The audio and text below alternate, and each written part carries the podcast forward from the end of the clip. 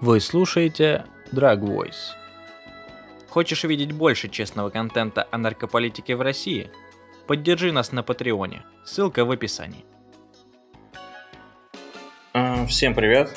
А, сегодня у нас очередной выпуск а, нашего подкаста Drag Voice. У нас долго не было, но вот мы возвращаемся. И сегодня у нас Андрей Каганских, журналист, и Илья Шуманов, директор Transparency International. Правильно? Да, российского офиса только. Да. И сегодня хотелось бы поговорить о том, как наркотрафик влияет на коррупцию или коррупция влияет на наркотрафик в государствах и зависит ли наркополитика, а именно ее репрессивность от того, насколько сильно коррупционная страна и как много проходит через нее наркотиков. В общем, Илья, может быть, э, вам есть что-то сказать про это? Там есть, может быть, список самых коррупционных стран? Э, ну, наверное, тут два аспекта будет в любом случае у нас э, учитываться, когда мы будем говорить про наркотрафик и последствия негативные или причины его. Это не только коррупция, но еще и отмывание денег. Поэтому она у нас как двоюродная сестра коррупции, это отмывание денег, оно будет всегда у нас в повестке и тем или иным образом будет всплывать. И мне кажется, что это та история, которая ну, тоже заслуживает, может быть, еще большего даже внимания, чем, э, скажем так, э, связь между коррупцией и э, нарко наркотрафиком. А вот, э, ну, очевидно, что связь такая существует, потому что э, распространение незаконных наркотиков является преступлением, а, вот, и, разумеется, коррупционные практики часто способствуют совершению тех или иных а, коррупционных преступлений. И в этом смысле а, объем этих коррупционных преступлений часто накладывается, ну, каким-то образом э, присоединяется, наверное, к а, к преступлениям, которые связаны с нарушением а, а, ну, ограничений по распространению наркотиков в той или иной стране.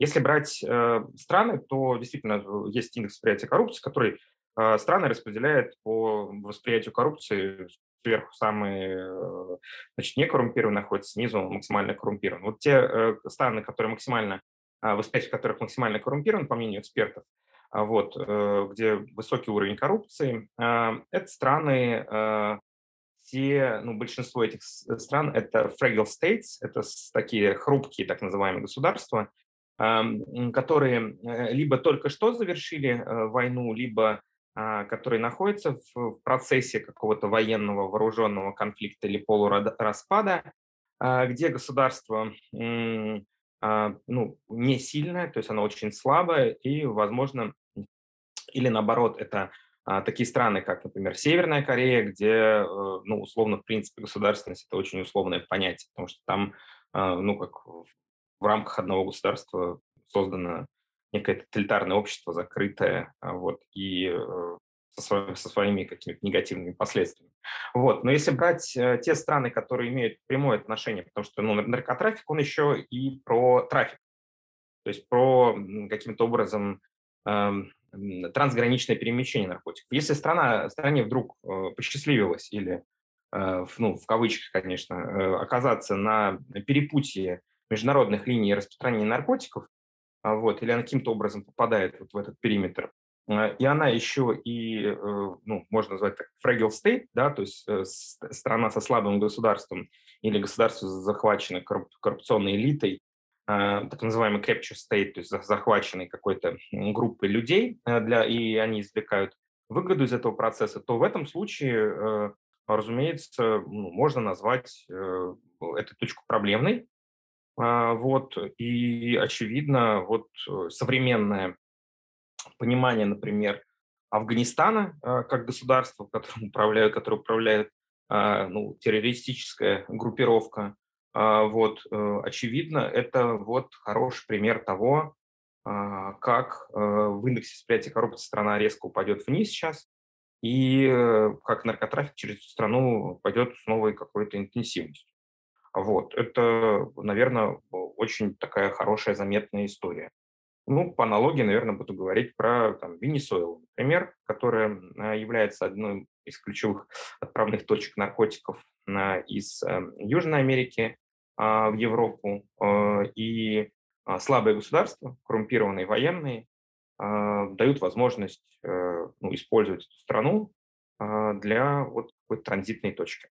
Поэтому вот, наверное, так надо вот об этом говорить именно контексте связи между государственностью и коррумпированностью, и наркоторговлей, и наркотрафиком. Вот, и вот это, наверное, хорошие какие-то индикаторы. Угу.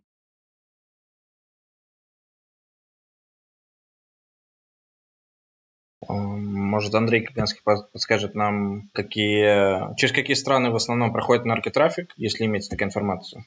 Вообще интересно, допустим, а, если как-то сузить и, допустим, начать говорить про кокаин, а, то европейский рынок, да, то, как я понимаю, как пишут, типа, он входит через порты в Португалию, в Испанию, в Бельгию, в Нидерландах, да. Э, в принципе, вот по рейтингу Transparency это не очень широко коррумпированные страны, не очень высоко коррумпированные.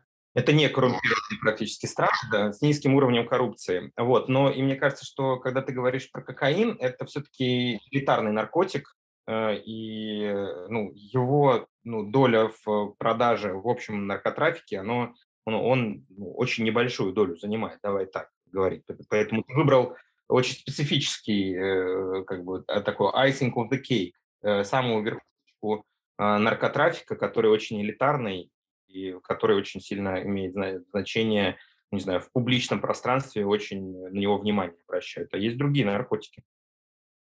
Ну, тогда можно говорить про героин, вот эти вот э, четыре известных типа маршрута, да, транспортировки. Я бы сейчас, на самом деле, ну так, то есть, э, понятно, допустим, там есть южный маршрут, который, где проходит типа через страны, где индекс восприятия коррупции, ну, собственно, будут коррумпированные страны. А вот э, детали других маршрутов меня бы сейчас открыть и посмотреть, как они точно идут, и сравнить со списком, чтобы дальше продолжать говорить. Могу это сейчас сделать. Я хороший, хороший, наверное, скажу ну, пример, что Балканы – это тоже одна из точек, транзитных точек эм, э, наркотрафика, э, и долгое время была, и сейчас остается. Э, и можно смотреть даже страны, которые находятся на Балканском вот, э, полуострове, э, ну, чем, чем страна более коррумпирована, чем более слабое государство и отсутствует порядок да, вот на, на этой территории, тем больше вероятность эм, прохождения наркотрафика. И, ну, это не только наркотрафик, это всех Э, ну, возможен illicit financial flows, то есть это вообще то есть всех потоков грязных денег или операций, которые подразумевают под собой там, торговлю оружием, торговлю людьми и так далее. И, разумеется, отмывание денег как следствие этого. Вот там хороший пример, наверное, будет Албания. Вот, потому что соседние страны, там та же самая Хорватия, которая вот уже ну, в Европейский Союз стремится, и кандидат в члены ЕС, а Черногория, там все-таки это по-другому немножко работает. Угу. Я не знаю, Андрей, наверное, пусть посмотрит пока вот э, э, транзитные пути э, нар наркотиков. Но, разумеется, если мы говорим про тот же самый Таджикистан, э, Узбекистан, э, э, то с точки зрения коррумпированности этих стран э, индекс восприятия коррупции ставит эти страны на достаточно низкое место, ну, то есть высокое место с точки зрения коррумпированности. То есть они очень коррумпированы. И одновременно транзитные пути, по крайней мере, вот героин, а, часто являются, ну, вот они являются одним из, стоят как раз-таки на транзитных а, каналах. Опять же, если мы говорим транзитные пути из Азии а, на европейские рынки в Россию. Ну вот э, вещества, они все равно попадают условно в развитые страны, такие как Европейский Союз, э, Соединенные Штаты, Канада и так далее.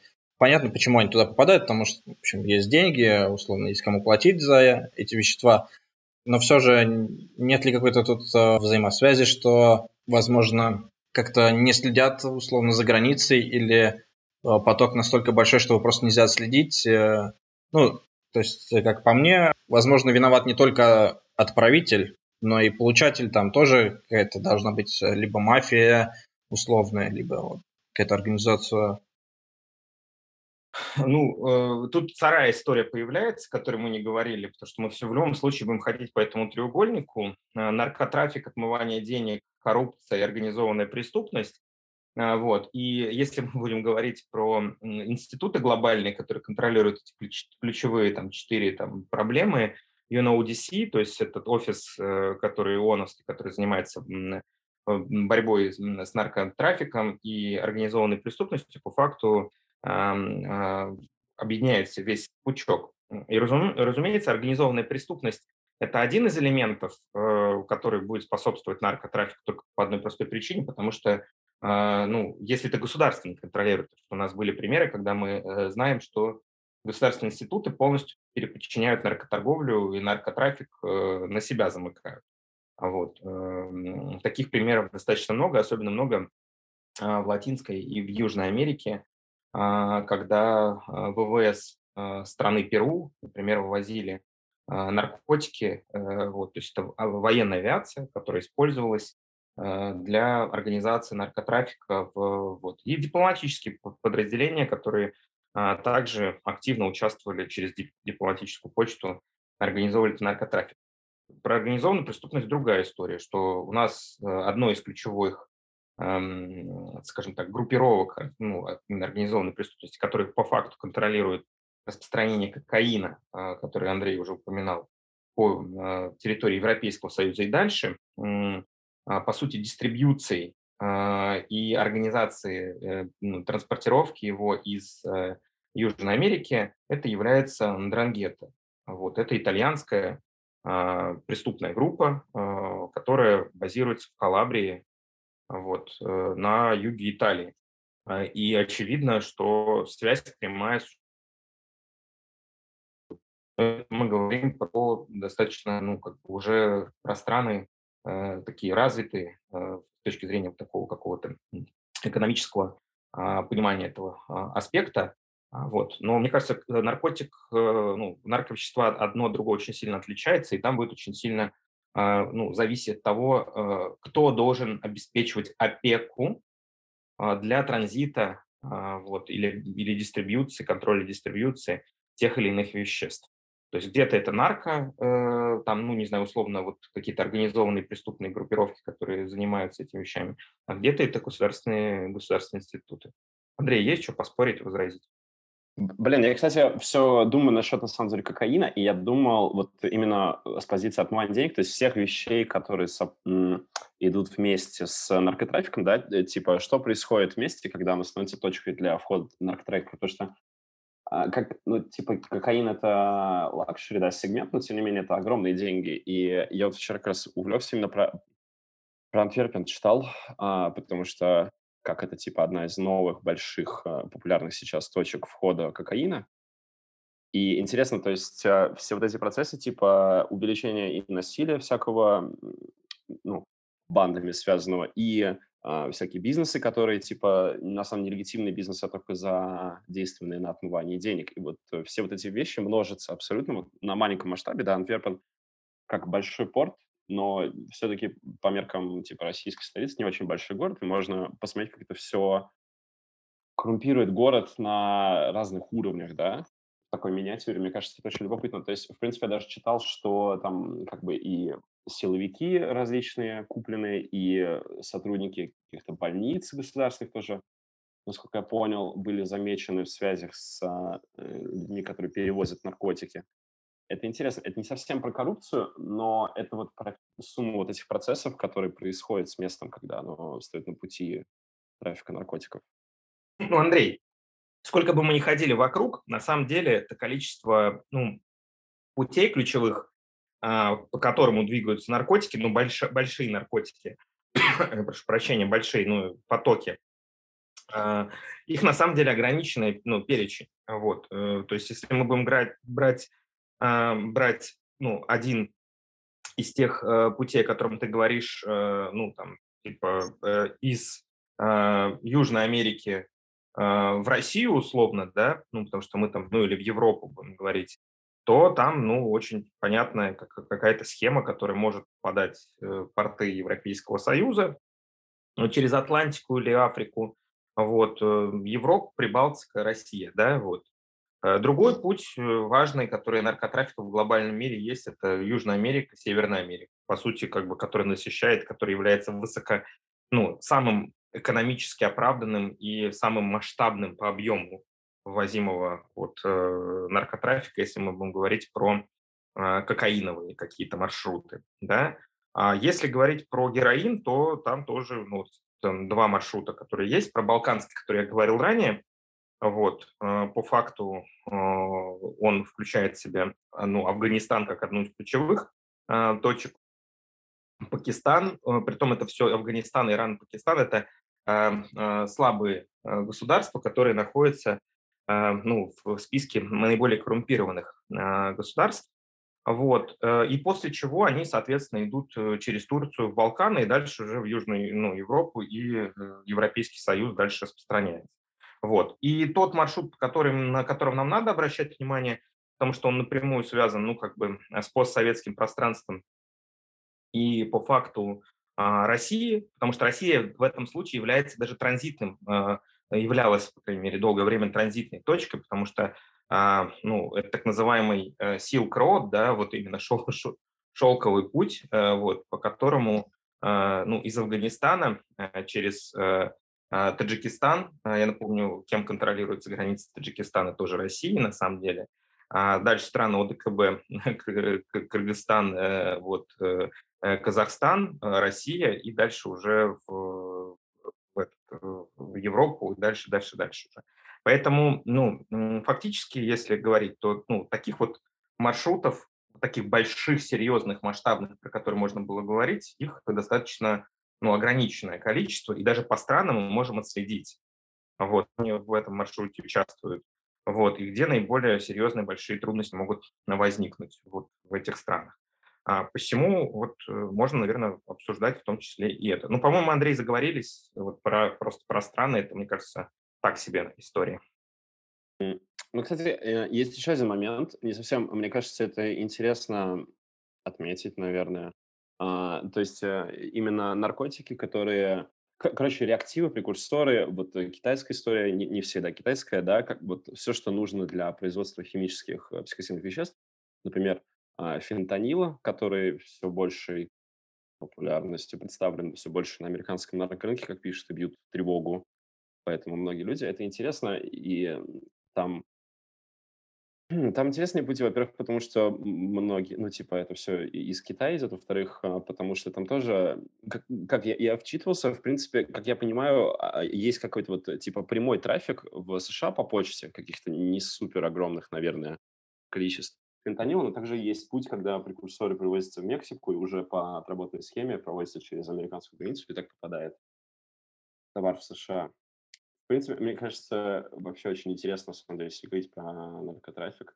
То есть есть же еще вот этот химический момент, а есть еще э, реактивы, которые нужны для производства героина сейчас, да, и они тоже, типа, поступают как-то на, на места производства. Но, наверное, как я читал, уже не из Китая, уже из ЕС, типа, как ну, как обратный балканский путь, вот это вот я вижу, называют. А, это интересно тоже, мне кажется.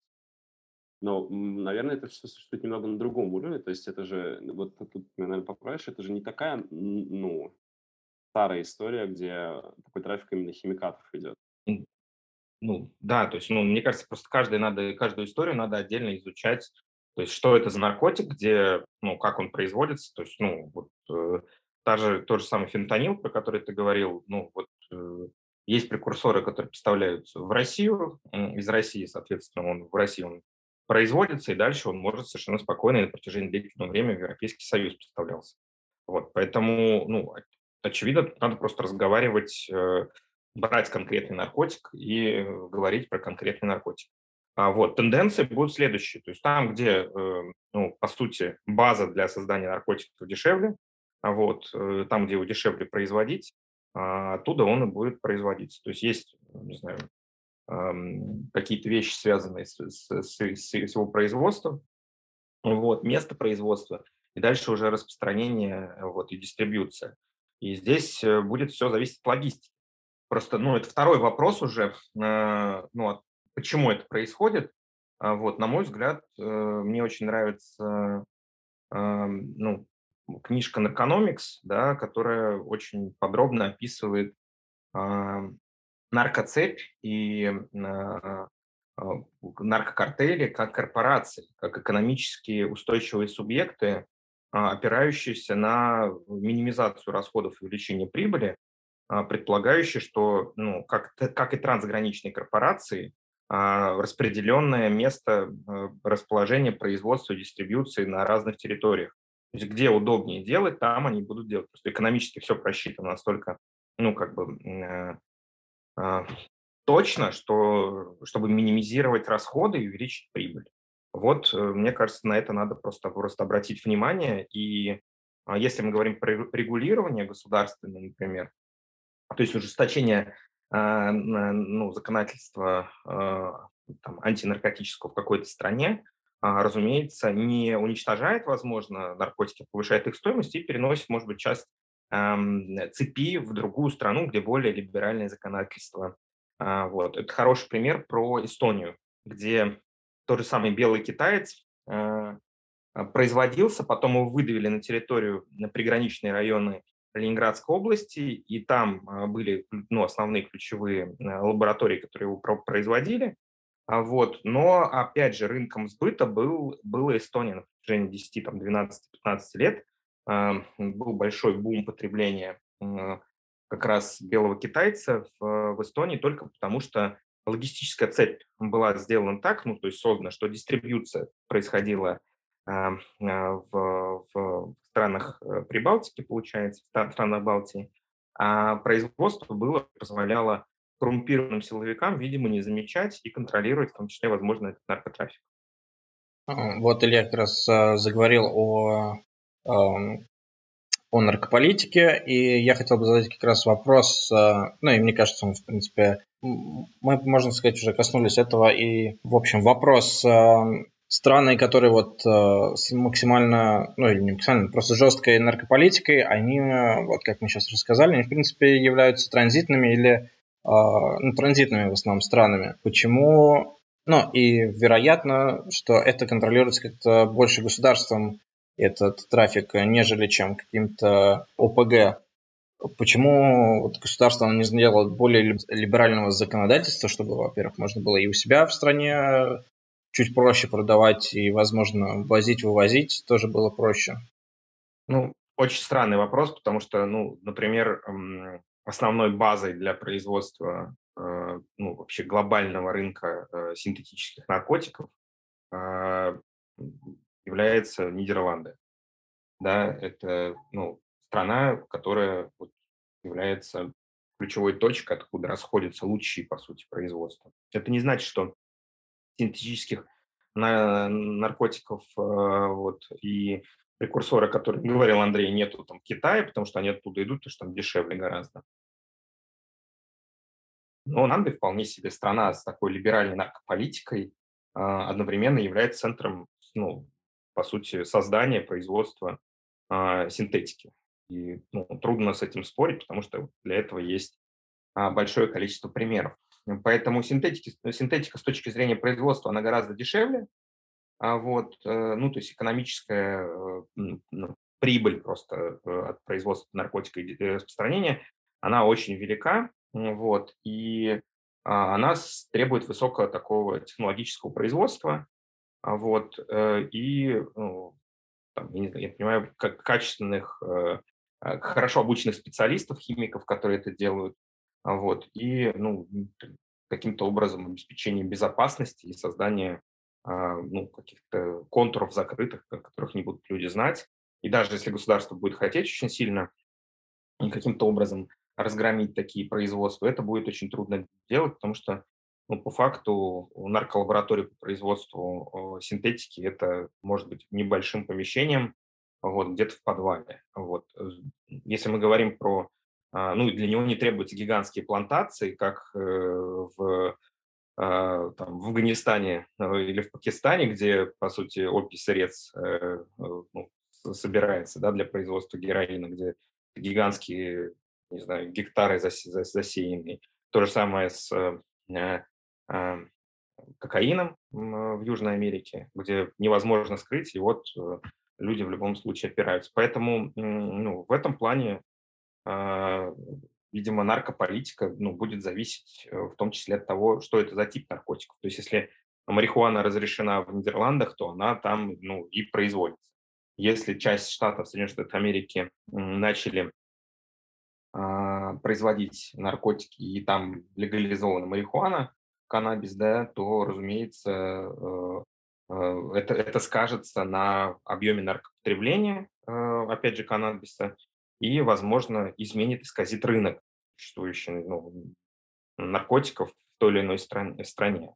Вот. Но как бы здесь очень, очень сложно говорить, если мы говорим про, про разные типы наркотиков и, соответственно, про Э, по разным, про разные конкурирующие группы, наверное, даже, потому что э, ну, разными типами наркотиков занимаются разные, э, разные группы. Вот, и есть наркотики, которые действительно не сильно ориентированы на, скажем так, наркопотребителей с высоким достатком, вот, а есть, наоборот, для топ. Вот. исходя из этого и дистрибьюция, и цепочка производства и доставки, она будет очень сильно-сильно-сильно отличаться друг от друга. Единственное, что могу сказать, что э, изменение наркополитики в любом случае точно э, повлияет, ну, то есть это очень разумно, это, наверное, капитан очевидность, э, изменение наркополитики, ужесточение, либерализация э, изменит структуру наркопотребления в обществе в той или иной стране или даже, может, в целом регионе. Вот. И тут очень большое количество было экспериментов, которые, ну, вот максимальная либерализация наркотиков и попустительство вообще к, относительно наркопотребления и до а, условно максимального закручивания гаек и введения смертной казни. А, ну, очевидно, это все меняет и стоимость э, вот, э, наркопродукции, и одновременно, а, ну, как бы, и, видимо, отношение к наркотикам внутри страны. Угу. Не заменят ли сейчас, условно, вот эти э, поставки из Китая, которые, ну, прекурсоры э, мира нарко... ну, мир наркотиков? Потому что сейчас все, как я больше замечаю по новостям, в основном э, вещества становятся популярными, которые производятся в локально, условно, в той же стране. Вот, мифедрон в России, там, метамфетамин в Соединенных Штатах и так далее. Вот. Не перекроет ли это поставки или изменит структуру наркобизнеса? Каганских отмалчивается, вообще ему пора вступить в разговор. Э, вообще, э, есть такой тренд, действительно, но при этом, допустим, тот же метамфетамин, как я понимаю, который в США, он же не всегда варится в США, иногда и через границу перетаскивается. И метамфетамин в Европе, он тоже, э, типа, это связано с растениями, с эфедрой, а, который растет там где-то в Афганистане вроде бы. И, типа, его тоже не всегда внутри стран делают, но действительно, мне кажется, все вот замечают, что раньше это какая-то была ну, раньше, и вот я конкретно не, не могу ни на что сослаться здесь, но как, э, как будто бы есть какое-то вот увеличивающееся количество синтетических наркотиков, которые действительно менее прихотливые, да, то есть не требуют плантаций, требует маленьких лабораторий с вытяжками, чтобы это можно было все там в гараже в Московской области делать. А, но, но это просто такая типа эволюционная история, то есть когда поняли, что это дешевле, что это в случае как с фентанилом легче транспортировать, там много вообще плюсов, просто наркорынок как бы находит способы оптимизации себя, оптимизации процессов себя, реально как, э, собственно, в этой книге действительно как э, бизнес работает. Кстати, в целом еще про запретительские, да, вот запретительство наркотическое в странах, которые транзитными точками являются. То есть, да, есть и контрпример, я не вижу тут никакой закономерности, наверное, потому что э, типа государство, да, даже вот когда, ну, когда есть люди, которые в нем потакают интересам наркобизнеса, это же не какая-то гомогенная э, структура, где они все будут совещаться открыто декларировать свои интересы, агентности там и договариваться об условиях. Мне кажется, что это все каким-то более сложным, какая-то более сложная человеческая система работает. И я не знаю, есть ли тут какие-то закономерности. Мне кажется, что я не уверен, что я их вижу. Мне кажется, что они есть.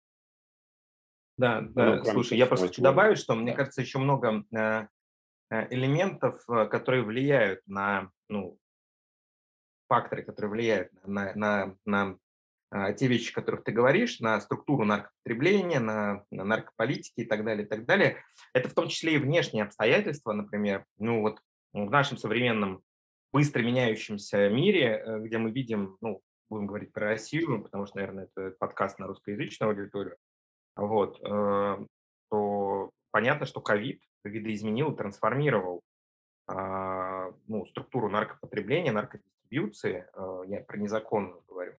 И очевидно, что война, вот, которая сейчас идет, она тоже поменяет эту структуру, вот, потому что а, ну, как бы в нашем мире э, каждый из элементов завязан на другой, и вот эта взаимосвязь элементов, ну, устранение или дестабилизация одного из элементов цепи меняет всю цепочку. То есть, условно, наркотики, которые проходили через порт Одессу и дальше шли на север в, в Россию, да, через Украину, этот канал давным-давно был, и он как бы работал. Вот, видимо, он сейчас перестроен, он должен как-то по-другому, соответственно, эта ветка каким-то образом а, работать. А, то есть какой-то другой порт будет получать, и дальше будет происходить, то есть либо через Крым, либо через что-то еще, проходить э, вот этот э, один из, э, одно из направлений наркотрафика. А, контроль за соседними странами с Россией, ну, с точки зрения пресечения параллельного импорта, вот именно тот элемент, про который сейчас говорит о код санкций, видимо, влияние и расхождение позиции России и союзников а, на уровне ОДКБ а, и ну, охлаждение отношений тоже повлияет на, э, на некий элемент, э, вот, э, может быть, наркотрафик, который есть.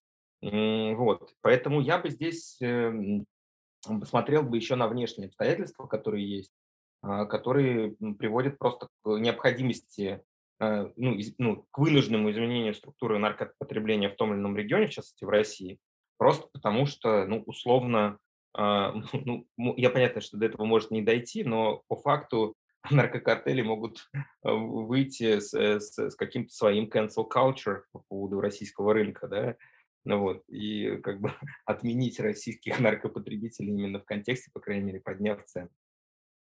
Тогда у меня вот э, как раз будет вопрос про Россию и про изменения наркорынка и войну в том числе. Вот сейчас э, в Германии изъяли сервера известного сервиса по продаже нелегальных веществ. И сейчас вот такая теневая борьба идет э, между различными площадками, которые конкурируют. Как это может повлиять или уже повлияло на наркотрафик, какие-то возможности для сбыта и так далее? А, ну, слушай, мне кажется, что, ну, типа, сейчас просто в целом большое бедствие на рынке, что из-за существования вот этой, я не знаю, можно ли называть все подкасте, может, ты там врезаешь упоминание. Можно, Короче, да, а? Чего? Можно, можно, да. Отлично. Ну вот, в общем, да, после падения Гидры, как бы, был, был, короче, это был реально огромный рынок, да, где вот, типа, много все эти ступеньки теневой наркоторговли, да, то есть типа какие-то а, организации побольше, поменьше, они постоянно торговали друг с другом, покупали там друг друга опыт, маленький опыт, большой опыт. И это была как бы огромная такой работающая система, которая сейчас не работает, потому что ну, пользователи не могут быстро типа перестроиться, видимо. Не такие они продвинутые. Не знаю, может быть, это какая-то с узнаваемостью, брендингом история, но так или иначе сейчас вот это все по-другому работает. А вот э, что будет из-за войны с наркотрафиком, это интересно. Допустим, ну какая-то часть, блин, можно сказать, в чем-то Россия в плане наркотиков э, импорта замещена на том уровне, что э, как бы нет а, нет такой зависимости от э, какого-то теневого импорта а, из стран, которые сейчас э, будут э, менять торговые отношения с Россией. Да? То есть мне не кажется, что те же китайские производители реактивов будут э, как-то менять свою политику и торговые отношения с чуваками, которые на российском наркорынке. Но очень интересно про все импортные статьи, да, то есть типа МДМА, там вот психоделики, э, вот все вот эти пункты наркорынка, интересно, что с ними будет, но это не такая прямо огромная часть, как я представляю российского наркорынка. Но тут скорее только время может сказать, мне кажется. Но вот с Украиной, да, то, что вот этот путь, который как я понимаю, типа он и после 2014 Ну, года начался немного по-другому, типа чувствовать, а сейчас вообще, видимо, будут искать полную замену. да, я просто все лишь хочу сказать, что ну, э, после гидры появится что-то другое. То есть нет такого, что э, гидра все умерла и больше не существует, ну, не будет существовать площадок. Конечно же, они будут появляться, потому что ну, та уберизация э, э, наркопродажи, да, то есть или наркодистрибьюции э, незаконной, она, разумеется, э, ну, было неким ноу-хау э, таким, такого вот российского рынка, и, очевидно, э, ну, была достаточно безопасна для продавцов, э, для наркодилеров, и оставляла ну, возможность такого ну, безопасного наркопотребления для людей, которые были наркопотребителями, да, то есть, соответственно, извините, патологию. Вот. И очевидно, что э, ну, такие подходы, просто у нас в России не очень сильно развита э, ну, вот, американская модель продажи через почту, да, вот, которая во всем мире цветет, а у нас в России почему-то не заработала. Вот в качестве альтернативы появилась другая модель, вот, которую э, ну, грохнули, э, и все, сервера забрали, и, э, ну, притом забрали их не э, российские правоохранительные органы, что очень, мне кажется, э, э, ну, очень интересно, почему, да, это произошло, то есть, ну, как бы без участия российских правоохранителей. Но важно, что через эти же сервера, ну, через эти же сервисы по факту организована была а, система отмывания денег. И э, валили Гидру как раз-таки не за, не за наркотрафик, а за отмывание денег. Поэтому, э, ну, с точки зрения, наверное, ну, как бы инструментов здесь нету разницы. И то, и другое плохо, просто они сошлись в одной точке. Вот. Это вот у меня такое вот ощущение. Кстати, любопытно, а будет ли... Вот, вот чего мне непонятно, что будет дальше в российском Даркнете, будет ли снова один какой-то хозяин рынка, как тогда было раньше, когда гидра огромная, и есть какое-то количество площадок поменьше, которые, ну, типа на периферии внимания покупателей, а, или, может, просто, как, насколько я понимаю, в Украине сейчас, допустим, несколько главных а, наркофорумов есть в Даркнете. Они, правда, там вот нет системы моментальных продаж, там скорее вот как раньше было в российском Даркнете, что ты типа видишь отзывы на форуме и потом пишешь в другом мессенджере продавцу. Но, тем не менее, там нет вот такой монополизации. Может быть, это было бы даже хорошо для российского наркопотребителя в том смысле, что а, когда, ну, типа, не просто есть держатель рынка, у которого на площадке все игроки соревнуются с ценообразованием и так далее, а когда есть конкуренция площадок, может быть, они будут демпинговать свои типа деньги, которые они стригут с продаж от, от магазинов, да, всякое такое. Может быть, а, что-то улучшится для российского наркопотребителя, хотя сейчас так не кажется, потому что гидра настолько была огромная, и вот э, что она могла себе позволить хотя бы имитационные, но, как я понимаю, не всегда вот эти все проверки чистоты там и прочие штуки, которых сейчас просто ну, никому до этого даже это не дошло просто вот у других площадок. У них сейчас э, этап, где они дидосят друг друга, где они массово закупают рекламу, да, им, у них еще нет вот этого этапа их развития. Может быть, что-то будет интересное в российском Даркнете с этой реальной конкуренцией маркетов. Было бы любопытно. У меня нет никаких тезисов, я мало знаком э, с эм, э, непосредственно с конкурирующим платформой. Я просто могу сказать, что э, ну, как бы, если читать исследования и анализировать вообще как какой-то генезис, то э, вместо, там, не знаю, отрубленной головы вырастает другая. То есть, условно, вместо одной вырастет два или три. То есть, если смотреть глобальный рынок э, магазинов, которые работают в Даркнете, то, по-моему, там было первое исследование 2007 э, года, где там было не более, по-моему, 27, а там, или там что-то 20-30 этих магазинов было. Сейчас уже как бы таких площадок ну, сотни, то есть это не какая-то история про то, что они почему-то уходят в подполье.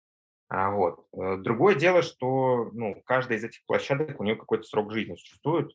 А вот. И надо сказать, что э, ну, правоохранительные органы достаточно активно работают а, ну, совершенно в разных странах, потому что, ну, очевидно, ну, контроль или сдерживание наркотрафика является а, одной из э, ключевых целей ну, каким-то образом охладить пыл организованной преступности, наркокартелей в тех или иных странах.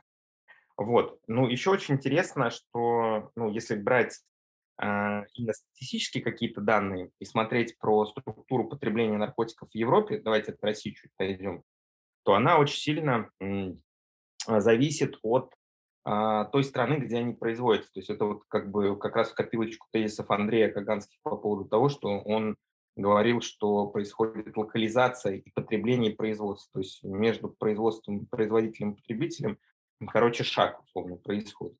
Вот. И в этом смысле э, очень интересная ну, структура, если брать пять ключевых наркотиков, которые есть, э, например, в Европейском Союзе, то, ну, условно, если мы говорим про потребление каннабиса, э, вот, э, который в основном производится условно на, э, в Нидерландах, то самое большое потребление именно с точки зрения распространения каннабиса, то это, например, Испания, Барселона, да, то есть там бум, и как бы несмотря на запреты есть, там, ну, вот она на власти так очень на нее очень, ну, просто, просто смотрит.